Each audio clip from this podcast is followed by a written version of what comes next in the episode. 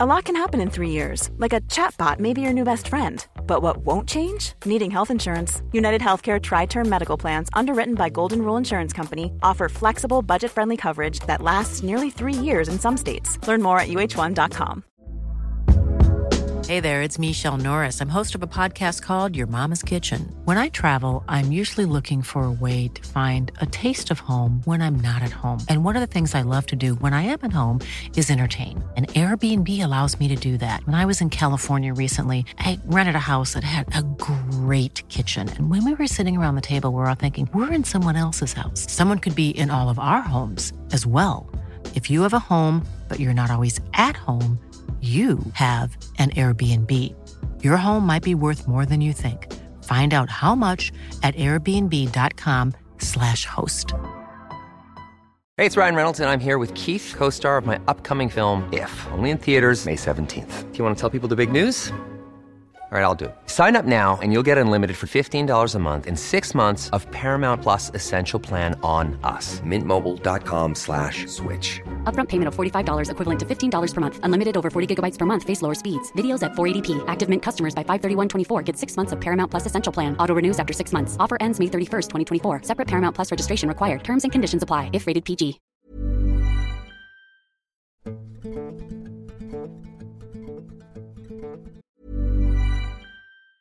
Hey, I'm Ryan Reynolds. Recently, I asked Mint Mobile's legal team if big wireless companies are allowed to raise prices due to inflation. They said yes. And then when I asked if raising prices technically violates those onerous two year contracts, they said, What the f are you talking about, you insane Hollywood ass?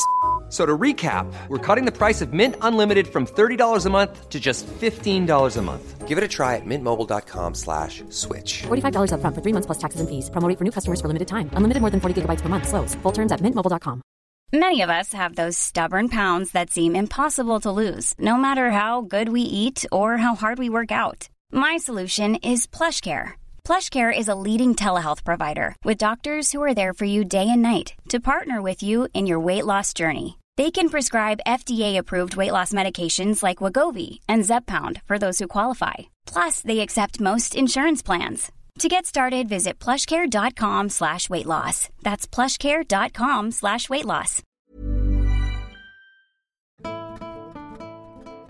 I never believed in the existence of Bigfoot until I heard the story of the lady from the music store. She had reported seeing the creature in Yosemite State Park, California.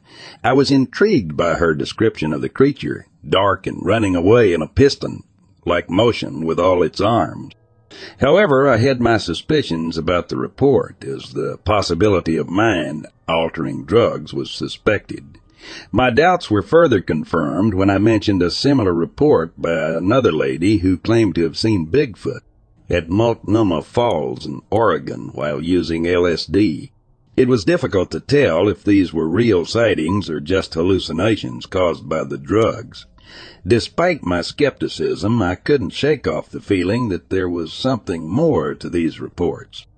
I decided to investigate further, and it wasn't long before I found myself deep in the woods near Multnomah Falls, searching for any signs of Bigfoot. As I wandered through the dense forest, I couldn't help but feel a sense of unease. I was alone, and the trees seemed to tower over me, casting long shadows that played tricks on my mind. But I pushed on, determined to find any evidence of the elusive creature. As the sun began to set, I spotted something moving in the distance. I crept closer, heart racing, and saw a dark figure darting between the trees. It was Bigfoot. I froze, unsure of what to do.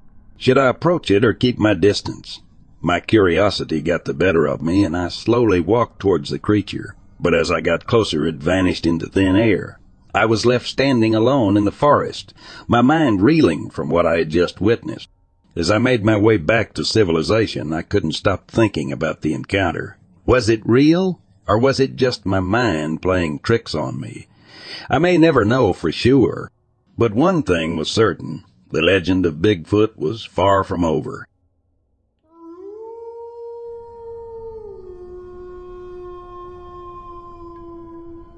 I saw what I believe was a Sasquatch about five years ago. I was 16 years of age. I was volunteering as a counselor at a day camp.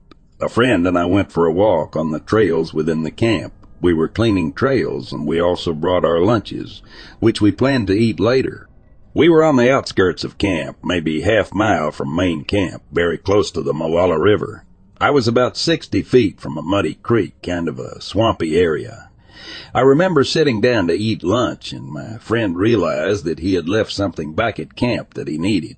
I can't remember what he went to get, maybe a tool or something to drink. So he left and I remained seated on a log waiting for him to come back. I expected the jog to take maybe 10 minutes. He had been gone for at least seven minutes when I heard something in the woods to my left. I stood up to get a better look at what it was. What I observed was a massive hairy man, like animal standing next to a large tree. I think it was a cedar.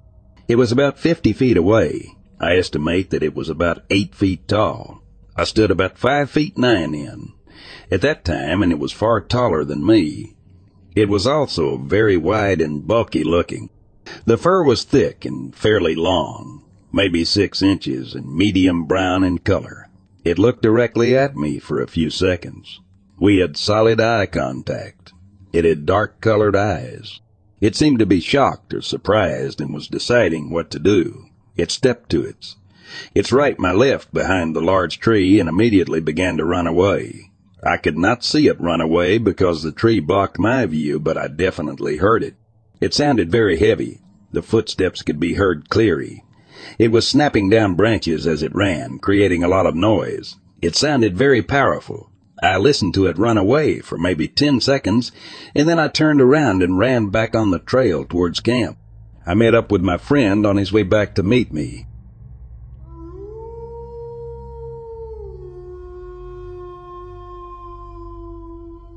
In the heart of the sprawling local national park, nestled among towering trees and ancient rocks, stood a forgotten library. Its dusty shelves held secrets of the past, stories and documents that whispered of a time long gone. It was in this quiet repository that I, a park ranger, stumbled upon a weathered parchment, like map that would unravel mysteries beyond my wildest imagination. The map was a curious thing, depicting a route through the park's wilderness that led to a hidden creature's lair. Intrigued by the idea of uncovering such a secret, I decided to embark on this unexpected journey. Armed with the map, a backpack of essentials, and a heart full of determination, I ventured into the remote and challenging terrain. The first leg of the journey was exhilarating yet demanding. I traversed dense forests, waded through meandering streams, and climbed rugged cliffs. Each step brought me closer to understanding the significance of the journey. Along the way, I discovered remnants of structures long abandoned and reclaimed by nature, hinting at a civilization that once thrived in the heart of this wilderness. The map's clues led me deeper into the park's interior, where I encountered various natural obstacles and the diverse array of wildlife that called this place home. I watched in awe as majestic eagles soared overhead, and marveled at the grace of deer that moved silently through the undergrowth. Despite the challenges, I felt a sense of purpose and connection with the land that I had never experienced before. As the sun dipped below the horizon, casting an orange glow across the landscape, I arrived at the location indicated on the map. Before me lay a cave, its entrance shrouded in shadow. With a deep breath, I stepped inside, the damp, earthy smell filling my senses. The cave's darkness enveloped me, and my flashlight cast eerie shadows against the walls. Deeper within the cave, a low growl echoed off the walls, sending shivers down my spine. I cautiously continued, heart pounding in my chest, until I saw a form emerging from the shadows. The creature stood before me, a monstrous entity unlike anything I had ever seen. Its arms were overlong, nearly touching the ground, and its fingers were adorned with eight-inch claws that glinted in the faint light. A sheen of silver hair covered its body, giving it an otherworldly appearance. Its massive feet were covered in hair, like those of a giant human, but with a wild and untamed quality. And then there was its head, resembling that of a grizzly bear with scars that told tales of fierce battles and untold stories. Yet within those piercing blue eyes there was an air of ancient wisdom, that defied explanation. The creature locked eyes with me, and in an instant it charged. Adrenaline surged through my veins as I reached for the knife I had brought along. The battle was fierce, a clash of wills and strength as we grappled within the cave's confines. I managed to gain the upper hand, thrusting the knife into one of its eyes. The creature's pained scream reverberated through the cavern, and it retreated, disappearing into the depths of the cave. Breathing heavily, I emerged from the cave, the weight of what I had just witnessed settling upon me. I called for backup, my voice shaking as I relayed the encounter to my fellow rangers. Their responses were skeptical, the disbelief evident in their voices. Days turned into weeks, and his life in the park returned to its usual rhythm. The memory of the encounter lingered in my mind. The scars on my body were a tangible reminder of the battle I had fought, and the map remained a testament to the mysteries that could be uncovered in the most unexpected of places. Though the creature was never seen again, I knew that the experience had changed me. I had unearthed not only a hidden secret, but also a deeper connection to the park and its history. As I patrolled the land, I couldn't help but wonder about the stories that the ancient trees whispered and the secrets that the wilderness held close to its heart.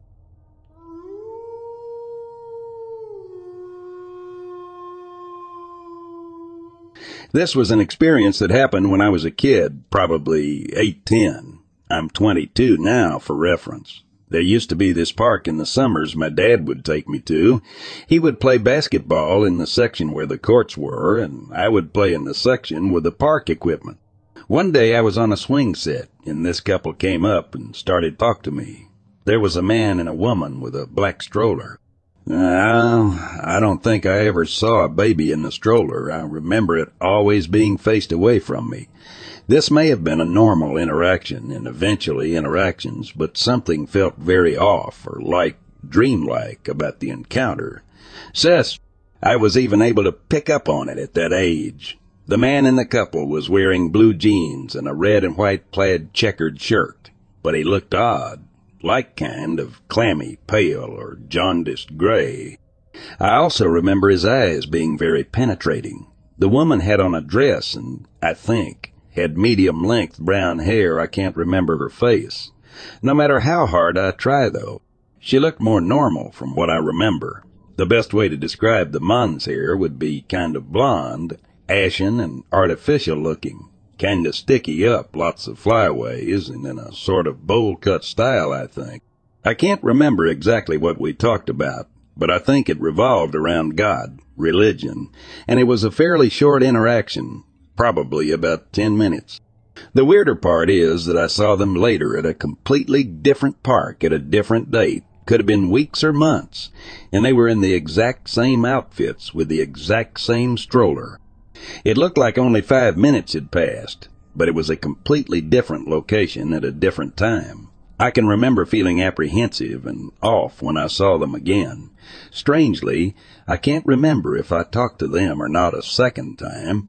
And the last key to the story is that when I told my dad about seeing this couple multiple times as a kid, he said that maybe they were angels. And I remember that intensely freaking me out for some reason.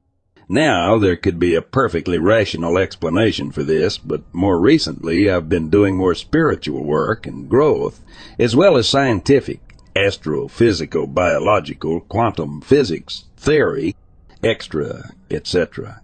Research in this memory resurfacing prompted me to share it.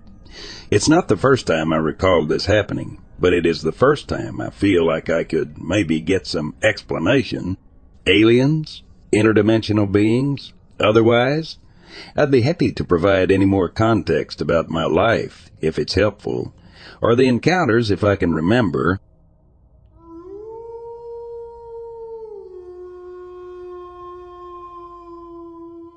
I was sleeping in my big rig with the engine off, and my alarm was set for 4.15 a.m. Something woke me up five minutes before I was supposed to get up. I got out of the truck to have a look around and saw nothing. I then got back into the truck when I heard a sound that made my skin crawl. It was a loud, high-pitched whooping sound that echoed throughout the forest. I've never heard anything like this before. About a year later, me and my son were watching the Discovery Channel or the Learning Channel about Bigfoot, and they had what was supposedly the sound from a Bigfoot. It was the very same sound. And again, it made my skin crawl and the hair on my neck stand up. My son thought it was very funny that his dad was standing on the couch like a scared old lady when we heard it.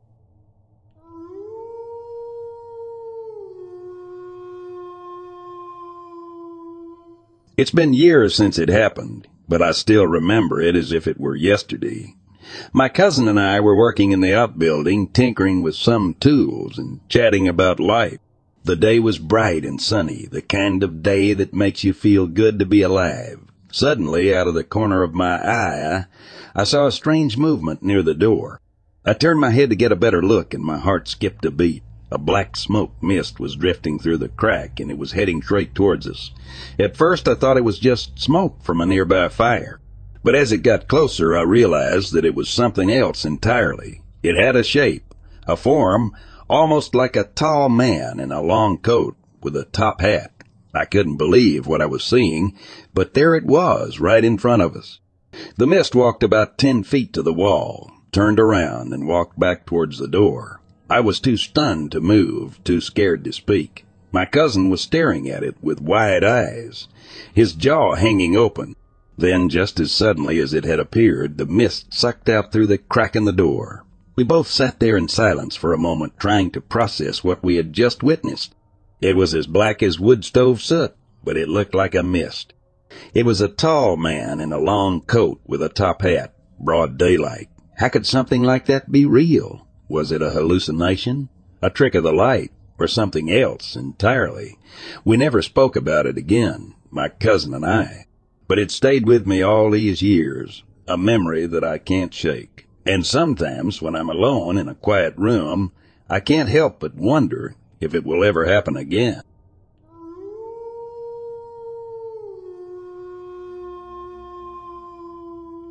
I was camping alone in the middle of the plains in North Dakota.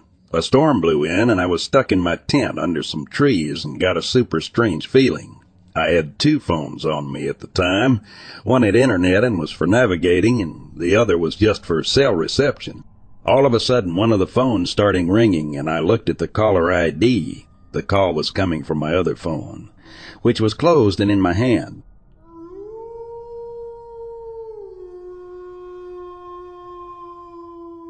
I'm not a trucker, but I was driving home from a long night of work and I see a cop car turn and go behind me on the highway. I slowed down a bit even though I wasn't speeding because that's my natural reaction when I see a cop.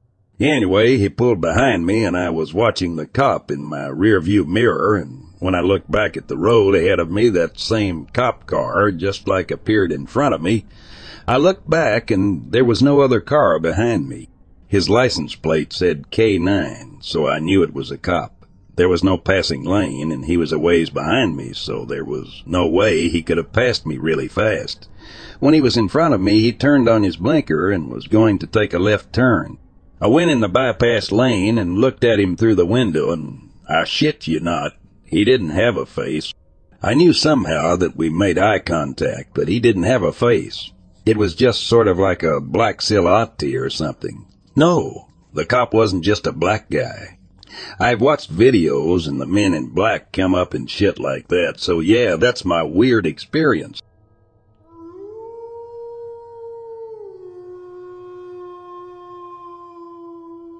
My family is from Gallipolis, Ohio, the town right across the river from Point Pleasant. About half of my life was spent there, and honestly, I think he's real. I have some family who live out in the country, and a good number of them have seen Mothman or encountered him. I might have had an encounter, but I'm not 100% sure, only because it was late at night, and it was hard to see. I'd been at the movies, and something swooped in front of my windshield, something big.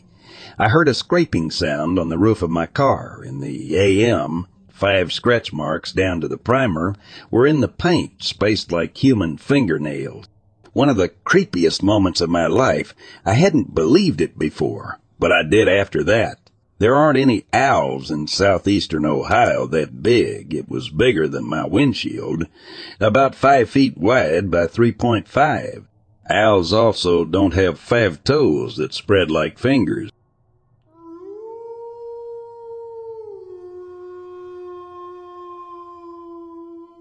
It was Monday night morning after I got off of work. Slight backstory. Husband and I got those walkie-talkies that are long range and can sometimes pick up other frequencies. For our young son to take one with him when he goes outside to play or over to a friend's house. So we can check in and keep tabs, etc. He is old enough to play outside or at one of our nearby neighbors' houses without us there, but not old enough for his own phone. I worked nights in an office and got home just before 3 a.m. Went into the kitchen to grab myself a glass of water and suddenly heard one of the walkie-talkies go off and a deep, raspy, just above a whisper, male voice say hello. Nearly dropped the water. I turned off the damn walkie-talkie and then thought to myself that obviously my husband was messing with me with the other walkie-talkie from the bedroom. I went into the room and asked him, are you messing with me? And as he rolls over and starts to say no from our bed, the other walkie-talkie goes off across the room from where he is and on the desk right next to where I am standing. The same damn creepy, deep, raspy hello. I turned that one off, made sure all of the doors and windows were locked, and buried myself under a million blankets.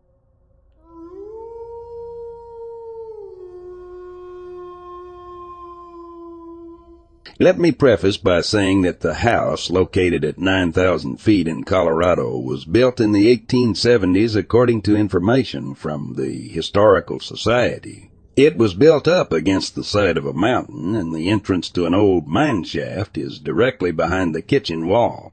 It's also not far from several old cemeteries. Within the first month that I lived there, I woke up at 4 a.m. one morning to very intense pain in my foot.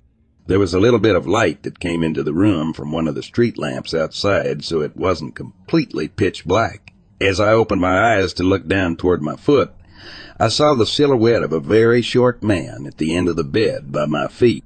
It was only for a second, but the details that are forever seared into my memory is that he was short, maybe only five feet tall, was wearing a top hat with a brim, and had a white or gray beard. The pain in my foot was very strange, too. My foot was very hot and felt like it was being crushed or squeezed in a vise. I haven't felt a similar pain to that either before or after that night.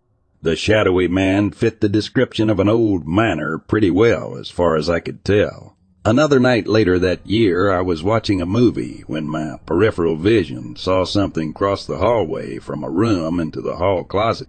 By this time, I had lived there for a while and was pretty freaked out by all this stuff, so I literally just got up and left the house with the movie still playing and some of the lights still on. After clearing my head for about 20 minutes and feeling ridiculous for being so freaked out, I returned home. When I went back inside, I got even more freaked out because the TV had been turned off and the kitchen lights had been messed with. The kitchen lights were track lights and were all now pointed toward the back wall of the kitchen where the mine shaft entrance was. That event made me reconsider living there. Several times I could just feel something there, and the hair on my scalp would just tingle. That's a bad feeling if you've never had it. Most of the weird stuff that happened was in the first year or so that I lived there, and I got used to it eventually. I also got a dog, and that helped a lot. The last several years I lived there were uneventful. I kinda want to contact the new owners and ask them what they've experienced. If you ever get the chance to live alone in a old miner's cabin for a while, it'll definitely spice up some of your evenings.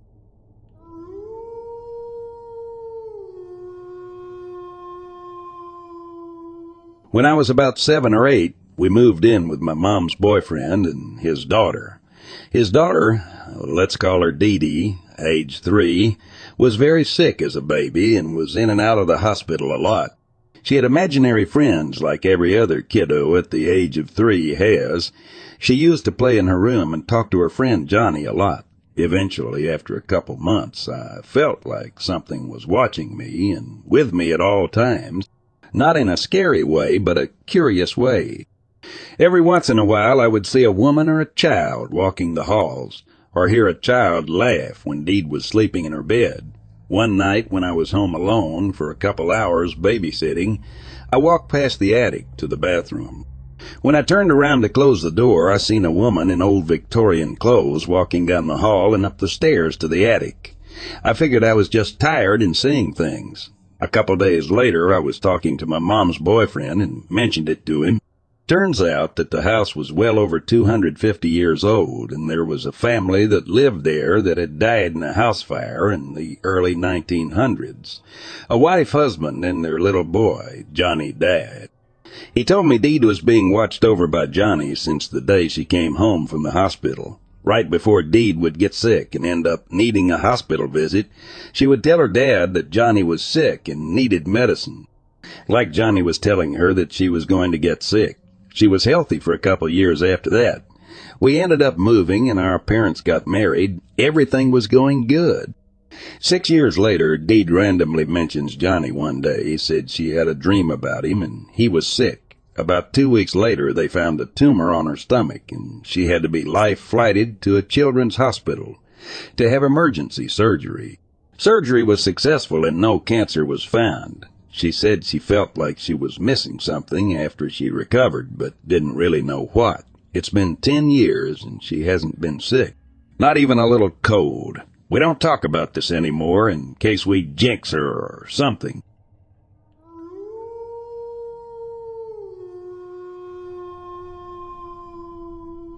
Grandma was into the further stages of Alzheimer. She had been dealing with it for over a decade, I believe, and essentially she was just a husk. What I mean here is that she didn't know anyone anymore, couldn't speak, and she would only eat when fed and sleep when put in bed. No real acknowledgments or talks could be had. Well, this is the latest stage, and she had been like that for well over a year, if not two, and she could have passed away at any time in that stage. I went on holiday to Spain with friends, I think on the second to last night before going home. I had a dream about her. Note, I never dream vividly or about persons in my life that make any sense. So this dream was already odd. I was in her old house where family took care of her in the early stages of Alzheimer's. Later she moved to a nursing home. She was crying and wincing about not being able to find the exit and generally wandering and walking through every room in the house. I wanted to speak to her, but no response, so I just gave in and opened the back door, which we regularly used. She stopped crying, walked out, and kind of faded into nothingness. I woke up, weirded out by the dream, and the fact I remembered it. Fast forward through the day, we spend a nice day. I don't join one of the activities along with a friend, and we take a walk and sit down for a drink. Cue a call from my parents, and then I already knew. She had died that night in her sleep. Chills were kind of rolling down my spine as we were so far apart and no communication about the situation was transferred. It was a very odd feeling, and statistically speaking, something like that can happen. But what are the odds for a dream that's specific to happen at that time? In the end, I kinda like it that a mime released her either from memory or the misery that had become her life. I hope she is faring well wherever she is along with Grandpa.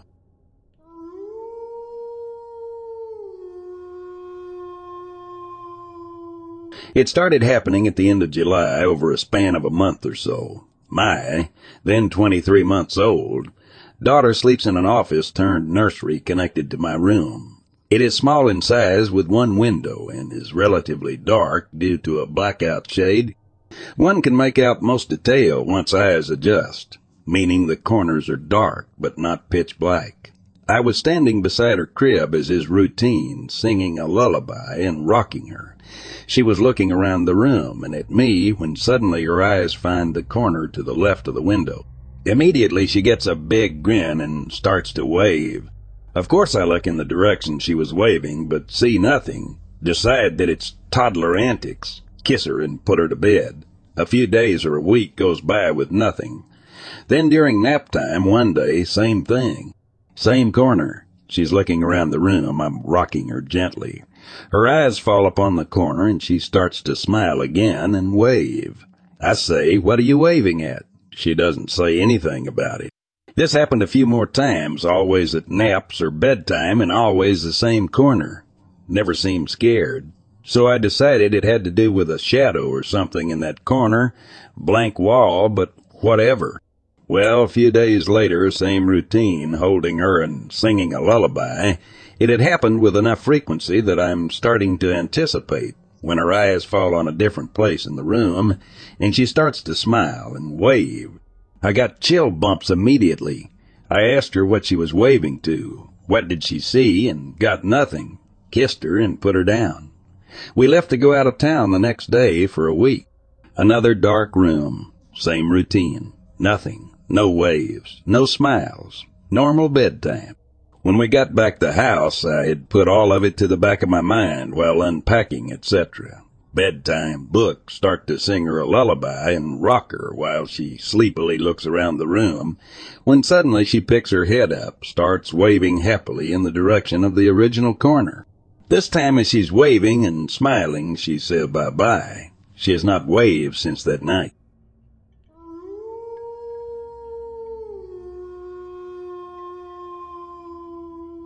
I do security work at night, and it isn't a big fenced in yard, kind of like in a rural area. One night I was getting ready to go to the restroom, you know, to the building, and one minute I was walking, and the next minute I was in front of four, what I called the bird people because they stood about four feet. Their faces were kind of humanoid, but you know, between a human and a bird. Their body it was, you know, it, it was shaped like a bird and it had, it looked like a bird, but their face was different. Their faces were different. It wasn't exactly a bird face, but between a human and a bird. Kind of flat gray. Their eyes were kind of slit, and the nose was kind of, you know how a bird nose looks but it was in front of the face and had kind of a small mouth, and it was just for a few seconds. I'm not the kind of person to see things even though I know a lot about different phenomena. It's still really fresh in my mind because it was different beings, and I did have the sense that they were very intelligent. And then the next thing I was heading towards the restroom and I was thinking it was interdimensional or an out of body type of thing. This was kind of like out in the open, and I'm thinking these beings wanted me to see them. They were standing apart. There were four of them, and they were just looking at me, and I was just looking at them. The next night I was just sitting in my car patrolling like I always do, and I heard this beautiful melody. It was like a bird and a human. It was like they were singing to me. It was like they know I had acknowledged them, and they had acknowledged me.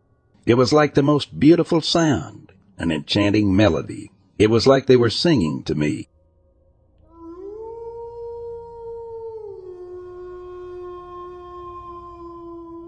I myself am an avid hunter and outdoorsman, and I have had many encounters with something that I just can't comprehend. My first incident was up on the Kallawash River in a primitive campsite. We were the only campers around, and at about 11:30 at night my girlfriend told me that someone was outside my camper. So I got up and ran outside to surprise any peeper or weirdo that might have been around our camp. Nothing, not no one was around. I tried convincing my girlfriend, who is now my wife of 11 years, that no one is out there. I tried sleeping for a few minutes and felt that someone was staring into my soul, if you will. A very uncomfortable feeling. It almost feels like you're going to get sick if you've never experienced it before. We got the hell out of there and drove all the way back to town. My other experience came on opening day of West Side deer rifle season in 1998. I was making an evening hunt heading west down Lukens off of SR 4540. I parked at the gate and hiked down the creek no more than a mile when on my right side I heard something kicking shale loose up in the canyon wall. I automatically raised my rifle, thinking a whole herd of deer were side hilling the canyon, but nothing. I walked another 100 yards or so, and I heard it again and again. I raised my rifle, but still nothing. It was almost dark, and there are no roads on Susep, open to the public, and I can't think of an animal that beats rocks together. There is a lot of activity going on in this area and my resources are limited to what I can do. But I do know the area very well and if I went back there tomorrow and hiked around enough, it would find me.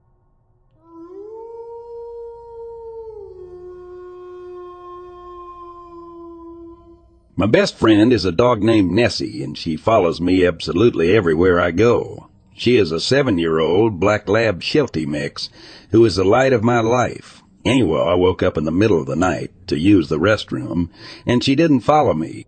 Weird, but not the first time. I assumed she was in deep puppy sleep. I finish my business, walk into the living room to get to the bedroom, and I see Nessie. The light is low, but I have multiple tarantula terrariums that stay lit 24-7. But 15 feet in front of me is a black dog standing on my couch. It takes a step off the couch and its legs were huge. Now, I've not experienced much paranormal stuff, but I have trained my whole life for this. At this exact moment, I have envisioned a million ways. Finally, a paranormal encounter. I've planned out what I would do in a spooky situation, and it is confrontation. Whatever I see, I know I will be terrified, but I will confront it. I will try to touch it, talk to it. We are doing the thing. So I'm looking at it, realizing it wasn't my dog, acknowledged in my head that this is paranormal and crazy as all heck. I acknowledge that I'm not scared, but that is scary. I then thought I should go to bed, and that's what I did. Attached is a knot, so good drawing on a napkin with said strange dog. I didn't expect my experience to be a dog with extra long legs. I was prepped for like a woman wearing 1800s garb or a shadow silhouette of a person. The thought to go to bed was definitely out of character for me. Like completely out of character.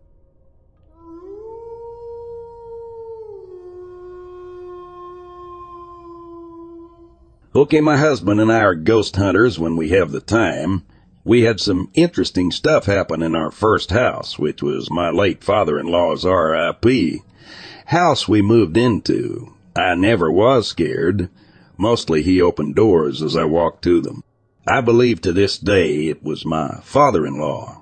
When we got a cat, it wouldn't go in the hallway, and when it did, it would come racing back into the living room, and once I started keeping my boxer in the house, things stopped. It doesn't sound like any of your things are trying to hurt you or anything. Just state clearly that it's your home, and they are scaring your family, and they can stop, or they can leave.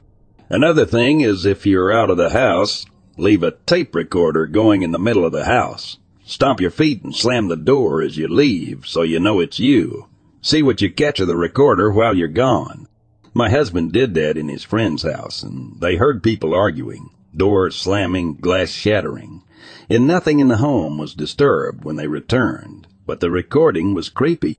They still live there, but it's nothing scary or harmful, so they just live with it in peace. Oh, by the way, the friend's house we later found out was built over a cemetery that the headstone were moved, but the bodies were left.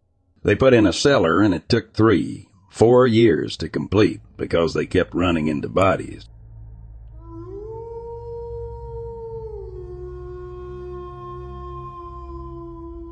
This is the only paranormal experience I've ever had, at least that I can remember. It was many years ago when I was eight years old. I randomly woke up in the middle of the night, not uncommon for me, and turned over in the bed to readjust. When I did that, I opened my eyes and saw a person or humanoid-like figure wearing a black robe that covered over its head with a hood and draped down to its feet. I remember seeing a string around the hood as well. When I saw this thing, I instantly knew it was real and I knew it wasn't a random person in my house. I didn't have words to explain the feeling, but I knew I wasn't dreaming, and it was not a figment of my imagination. It was way too real, and I remember the immediate fear that went through my body. The second I saw it, I grabbed my covers and yanked them over my head, went into fetal position, and closed my eyes. I was terrified.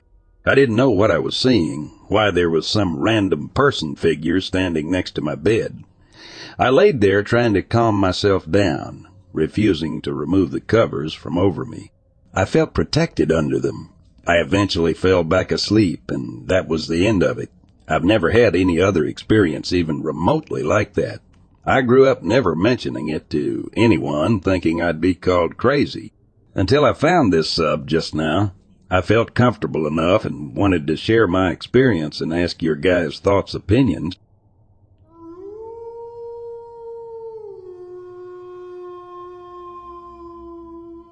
My husband was deer hunting with his mom and our son in the middle of the Sierras near La Porte-Union Valley and found what appeared to be two full jugs of wine, like the Carlo Rossi kind, off trail, miles from any habitable areas. They left them there figuring it might have been someone's tribute to a friend or family member. Scattering of ashes and leaving tributes like this is pretty common among the longtime Sierra mountain folk, including my husband's own stepdad when he passed.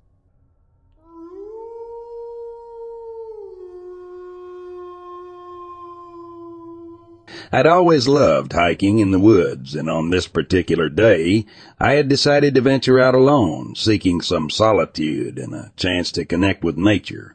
The morning was crisp and cool, and the sun cast a warm glow through the leaves as I made my way along the trail. As I rounded a bend in the path, I caught sight of something that stopped me in my tracks.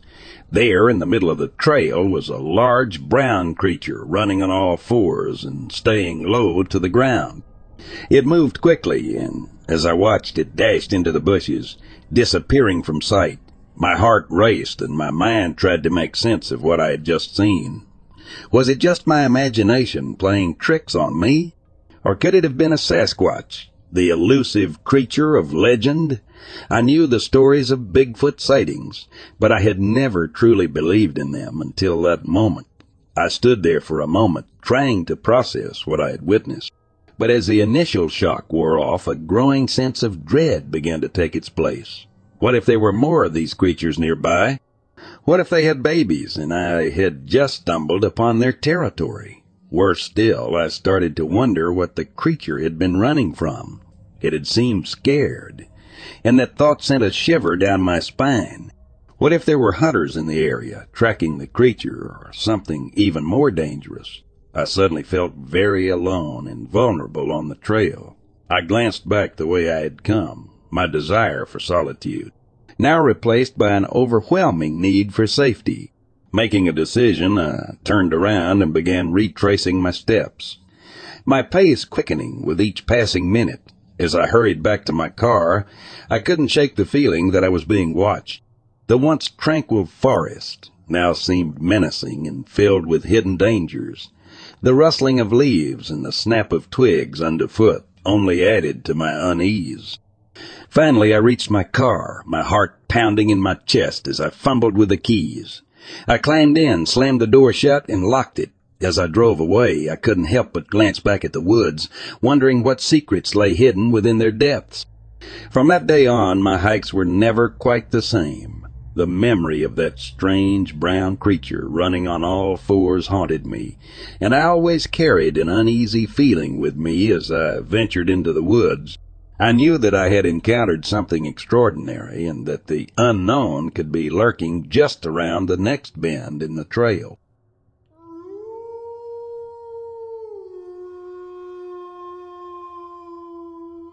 just outside of Roswell, New Mexico. Just before we were pulling up to a trailhead, I started seeing all these uniforms out in a field about a half mile away. I recognized right away that they looked like police doing a grid search. I'm a cop. As we got close enough to read their jackets, I saw DEA in a mobile crime unit van. We continued on and did our hike. On the way out, a few hours later, we saw that they had moved alongside of the road and now were carrying paper bags marked evidence. Paper bags are typically used for evidence that will degrade from being kept in plastic, like anything containing blood body fluids, clothing, or weapons with potential DNA, etc. There had to be 100 officials out there between local, state, FBI, and DEE I searched the news for weeks and never found a single thing about it.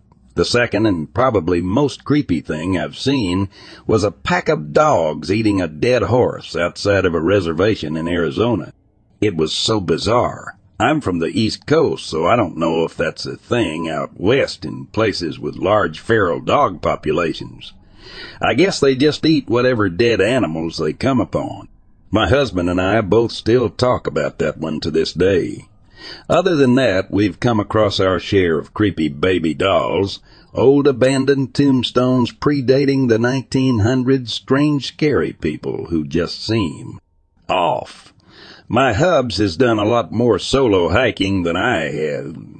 I will have to ask him for more creepy stories. I know for sure he has one about hiking the Arizona.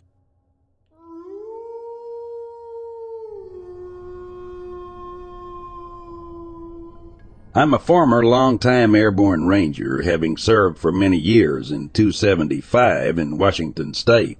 After my service, I was a Forest Service firefighter and disaster response contractor. Suffice to say, I'm a very experienced outdoorsman, professionally trained. In 2009, I was hiking in the Weyerhaeuser Forest Reserve near Offutt Lake in western Washington State. The preserve was adjacent to the home of a buddy's father, and before setting off into the lumber, Preserve his father had implored for me not to go hiking in there alone, as it was a very dangerous area, a very frightening area. He had lived there for thirty years and refused to let his kids ever step foot into the forest. Being a young, confident ranger, I laughed off his superstition and headed out into the virgin forest. It was an unusually hot and humid day in late spring, and I was armed with a Glock 19.9 millimeter pistol and feeling very capable and competent. I'd made it about three miles into the forest and came to a massive bold section of perfectly manicured pine forest with no undergrowth, just in spruce pine needle bed as far as the eye could see. It looked like I was stepping down into a forest bowl the size of a modern football stadium.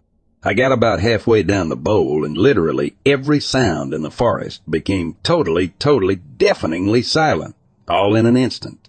It was as though I had stepped into a soundproof studio room in one step.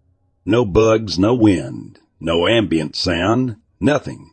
By this time I had been to combat twice and graduated ranger school and was a pretty salty individual. But I am not ashamed to admit I was overcome with a feeling of fear dread, deep guttural, paralyzing fear. I gathered myself together and turned around and practically ran the entire way back to Curtis' father's house.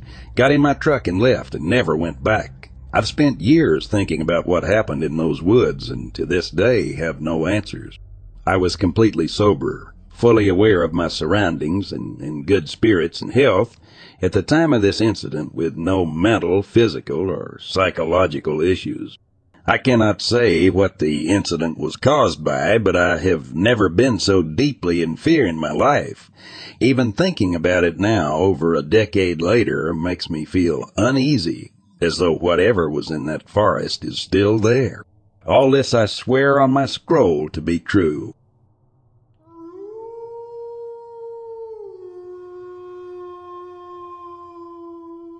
In the fall of 1998, I went to Somerset, Vermont to go camping along the Somerset River. A forest road runs up to an airfield with free dispersed campsites. It was first come, first serve, and in the summertime, it would be packed with kids partying and living their best lives. Still, my girlfriend and I planned this trip in the fall because the fall leaves in Vermont are something special to see, and we knew the campground would be empty in the middle of the work week during the off season. I set up our tent and we walked around the woods, down to the river, and just enjoyed the season's natural beauty. We lay in the tent talking as the sun went down and drifted off to sleep. Sometime in the night I woke up to two voices outside the tent. It sounded like two men whispering to each other, but it wasn't in English. I couldn't distinguish what they were saying, but distinctly heard two male voices. Suddenly there was a long, low whistle from off in the distance, and I heard one of the men make a click sound in acknowledgement. Everything was quiet after that. I waited until sunrise and went outside the tent and looked around. I didn't see anyone. My heart was pounding in my chest, and I was wide awake. I woke my girlfriend up and we left. I still wonder where those guys came from and why they used whistling and clicking sounds to communicate. The Somerset campground is far off the beaten path, and I didn't hear or see any signs of a vehicle. Rural Vermont has a lot of strange legends and folklore. Years after this happened, I learned about the Bennington Triangle and the disappearances of people in the 1950s. I left the state and joined the Army a few months later. I've only been back to Vermont a few times since that, but I never camped there again.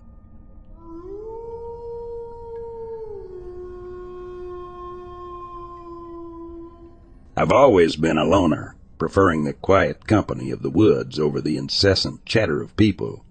Hunting was my escape, my way of reconnecting with nature and testing my skills. It was on one of these solitary hunts that I came face to face with something I could never have imagined. I had just purchased a brand new night vision scope and was eager to test it out in the deep woods. The darkness was thick like a heavy blanket draped over the landscape, but with my new scope, I felt as if I had been granted superhuman sight. The thrill of stalking my prey through the shadows sent a shiver down my spine. It was well past midnight when I found myself at the edge of a large clearing, scanning the area for any signs of movement. Suddenly I heard a sound that made my heart skip a beat. A woman's scream echoing through the night. It was a chilling sound, one that sent a wave of unease through my body. But as I looked closer through my scope, I saw something I couldn't quite make sense of. An animal-like shape rising from the ground appeared to be producing the sound. It was as if this creature was mimicking a human, sending its eerie cries out into the night. Fear gripped me and I muttered under my breath, This isn't right. Taking a deep breath, I raised my rifle and sent a couple of warning shots whizzing over the creature's head, hoping to scare it off. But to my horror, it didn't flinch. The screams continued, growing louder and more desperate. I knew I couldn't stay there any longer. Whatever this thing was, it wasn't natural, and I wasn't about to stick around to find out what it wanted. With my heart pounding in my chest, I turned and sprinted back the way I had come, my breaths ragged and uneven. As I made my way through the woods, the woman's scream still echoed hauntingly behind me. I didn't dare look back, fearing that the creature might be following me. I didn't stop running until I reached my truck my hands shaking as I fumbled with the keys and jumped inside. That night I swore to myself that I would never venture into the woods alone again. The memory of that encounter haunts me to this day, and I can't shake the feeling that whatever that creature was, it's still out there, waiting for its next unsuspecting victim to stumble into its path.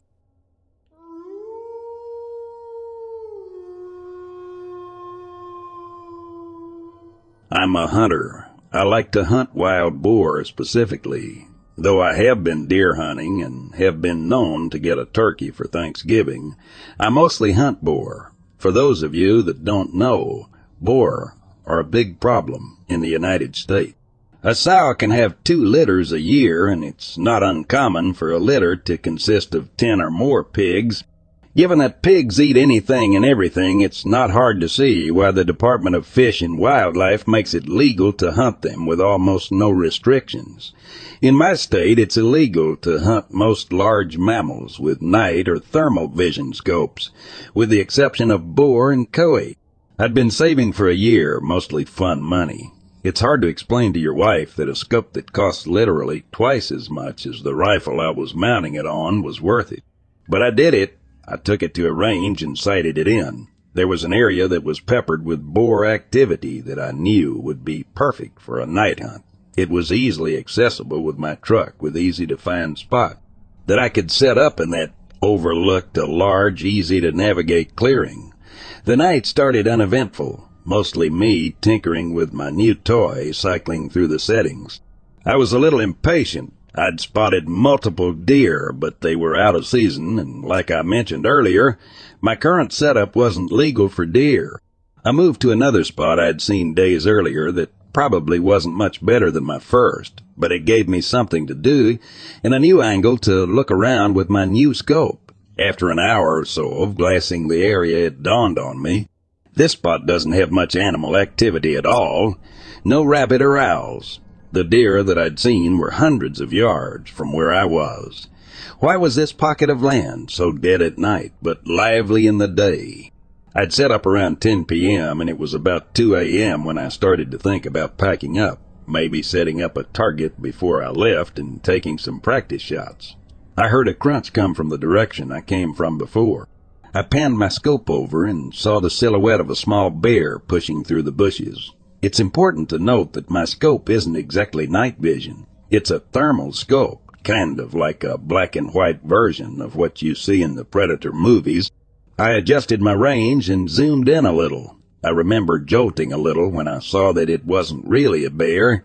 It was a man, because he was so low and hunched over, I thought I was looking at a young bear. Is that a game warden? It couldn't be. I would seen the headlights coming up the road from where I was perched. And where could he have walked from? I was thirty miles away from anything and on public land. I was about to call out when I adjusted my sights and noticed he was naked. No shoes, pants, or anything. I remember being disturbed by his movements like a squirrel or something, twitchy and grabbing at the foliage, sniffing around and palming the tree. Was that my tree? The one I'd been leaning against earlier? The thought terrified me. Could he smell me? Then he did something I still have nightmares about today. He squatted and placed his hands in the dirt between his feet and stared straight up like a dog mid-howl. And I heard it, a voice coming from that direction, a very compelling female voice. Help! I'm lost. There was a long pause, but neither of us moved a muscle. The center of my sights was trained at the dirt in front of his feet. I couldn't bring myself to aim directly at another person. It went against everything I'd been taught about firearms. Were they lost? Was this some guy that had gone crazy out here? Why was his voice so feminine? Help, please. I can't walk. The voice called out. That's when I called bullshit. Not only could he walk when I first saw him, he was traversing the land with ease for a naked person. So good I mistook him for a bear. That's a trap. This guy is trying to lure me to him with a damsel in distress routine. Luckily, the lack of activity before had caused me to pack up most of my gear. I think I may have left behind a hat and a sitting pad, but I didn't give a shit in that moment. I took my eyes off him for a moment to get my pack on. I buckled my chest strap and scrambled for my rifle. To my horror, he was in the same position, but his face was staring in my direction. And I swear I saw a smile. The thermal scope has an effect that makes animals' eyes appear white. How the hell had he heard me get up and put my gear on? He must have easily been 150 yards away. F off, I screamed in that direction. He stood upright and it hit me how tall and skinny he was easily six feet and very lean. He took a couple of long strides in my direction, and I instinctively sent a round sailing above his head into the tree line. He was freaky as hell, but he hadn't really threatened me. What would I tell the cops? I was unwilling and unready to shoot someone. He stopped dead in his tracks and hunched down on all fours. The next one will have you up. Go away! He stayed on all fours, and this time I had my sights trained on the center of him. His eyes were just above the grass like a large cat or something. I was trying to stop my trembling and knew that my voice had cracked a little on that last warning. I was terrified that standoff probably only lasted a minute or two. Maybe less, but it felt like forever. In an instant he bolted left towards the tree line opposite the road. So much for not being able to walk, I could barely keep him in my scope. He was moving so fast. He disappeared into the brush, and I sent another bullet sailing high in his direction. I racked another round and tried to pocket that mag and swap for a fresh one, but I dropped it and didn't bother looking for it. I wasn't far from my truck, and I wanted to get out of there. I could hear him in the distance yelling in this weird sound that could have been a laugh or a cry. I scrambled up the trail and arrived at my truck, breathless. I tossed my gear into the cab, but kept the rifle in the passenger seat and sped off. For the longest time, I told that story from the perspective of having spotted some deranged crackhead living off the land like some kind of caveman. I reported it to Fish and Game, but all they did was scold me for hunting at night alone, never received an update. It wasn't until I told this story at a camping trip that my nephew told me about wendigos, rakes, and skinwalkers. My story scared the piss out of him because the spot we were camping was technically the same forest I'd seen the bastard, just fifty miles east of it. He was so spooked his mom, my cousin, had to take him home. She was really pissed. I've gone down the rabbit hole one, these scary stories. I'm not saying what I saw definitely was a wendigo or a skinwalker. I'm saying that if such a thing exists, I may have dodged quite the bullet that night. Or maybe it was just a tweaker, being Donnie Thornberry in the middle of the night. Either way, thought I'd share. Edit. Believe what you like. These are events as I recall them. And no, I'm not a writer.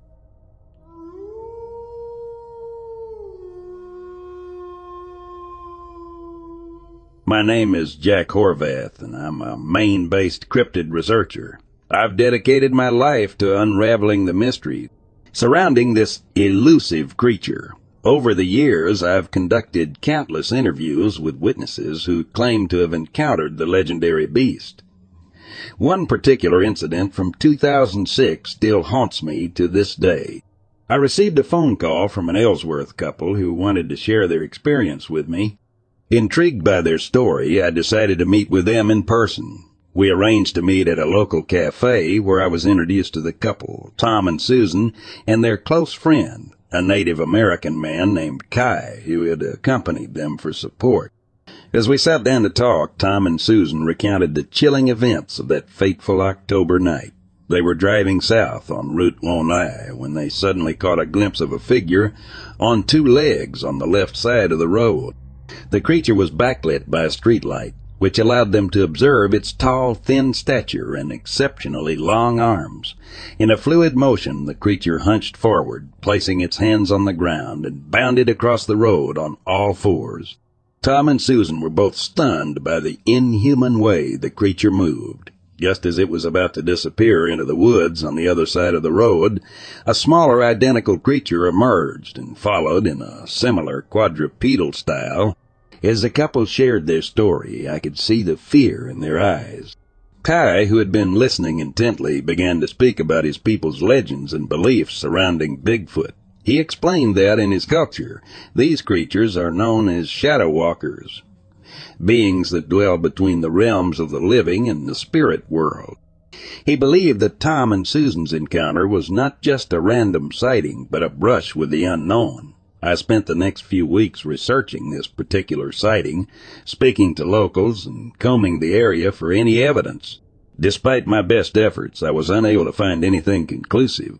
However, the testimony of Tom, Susan, and Kai, combined with my own experiences and the countless other witness accounts I've collected, only strengthened my resolve to continue my search for the truth.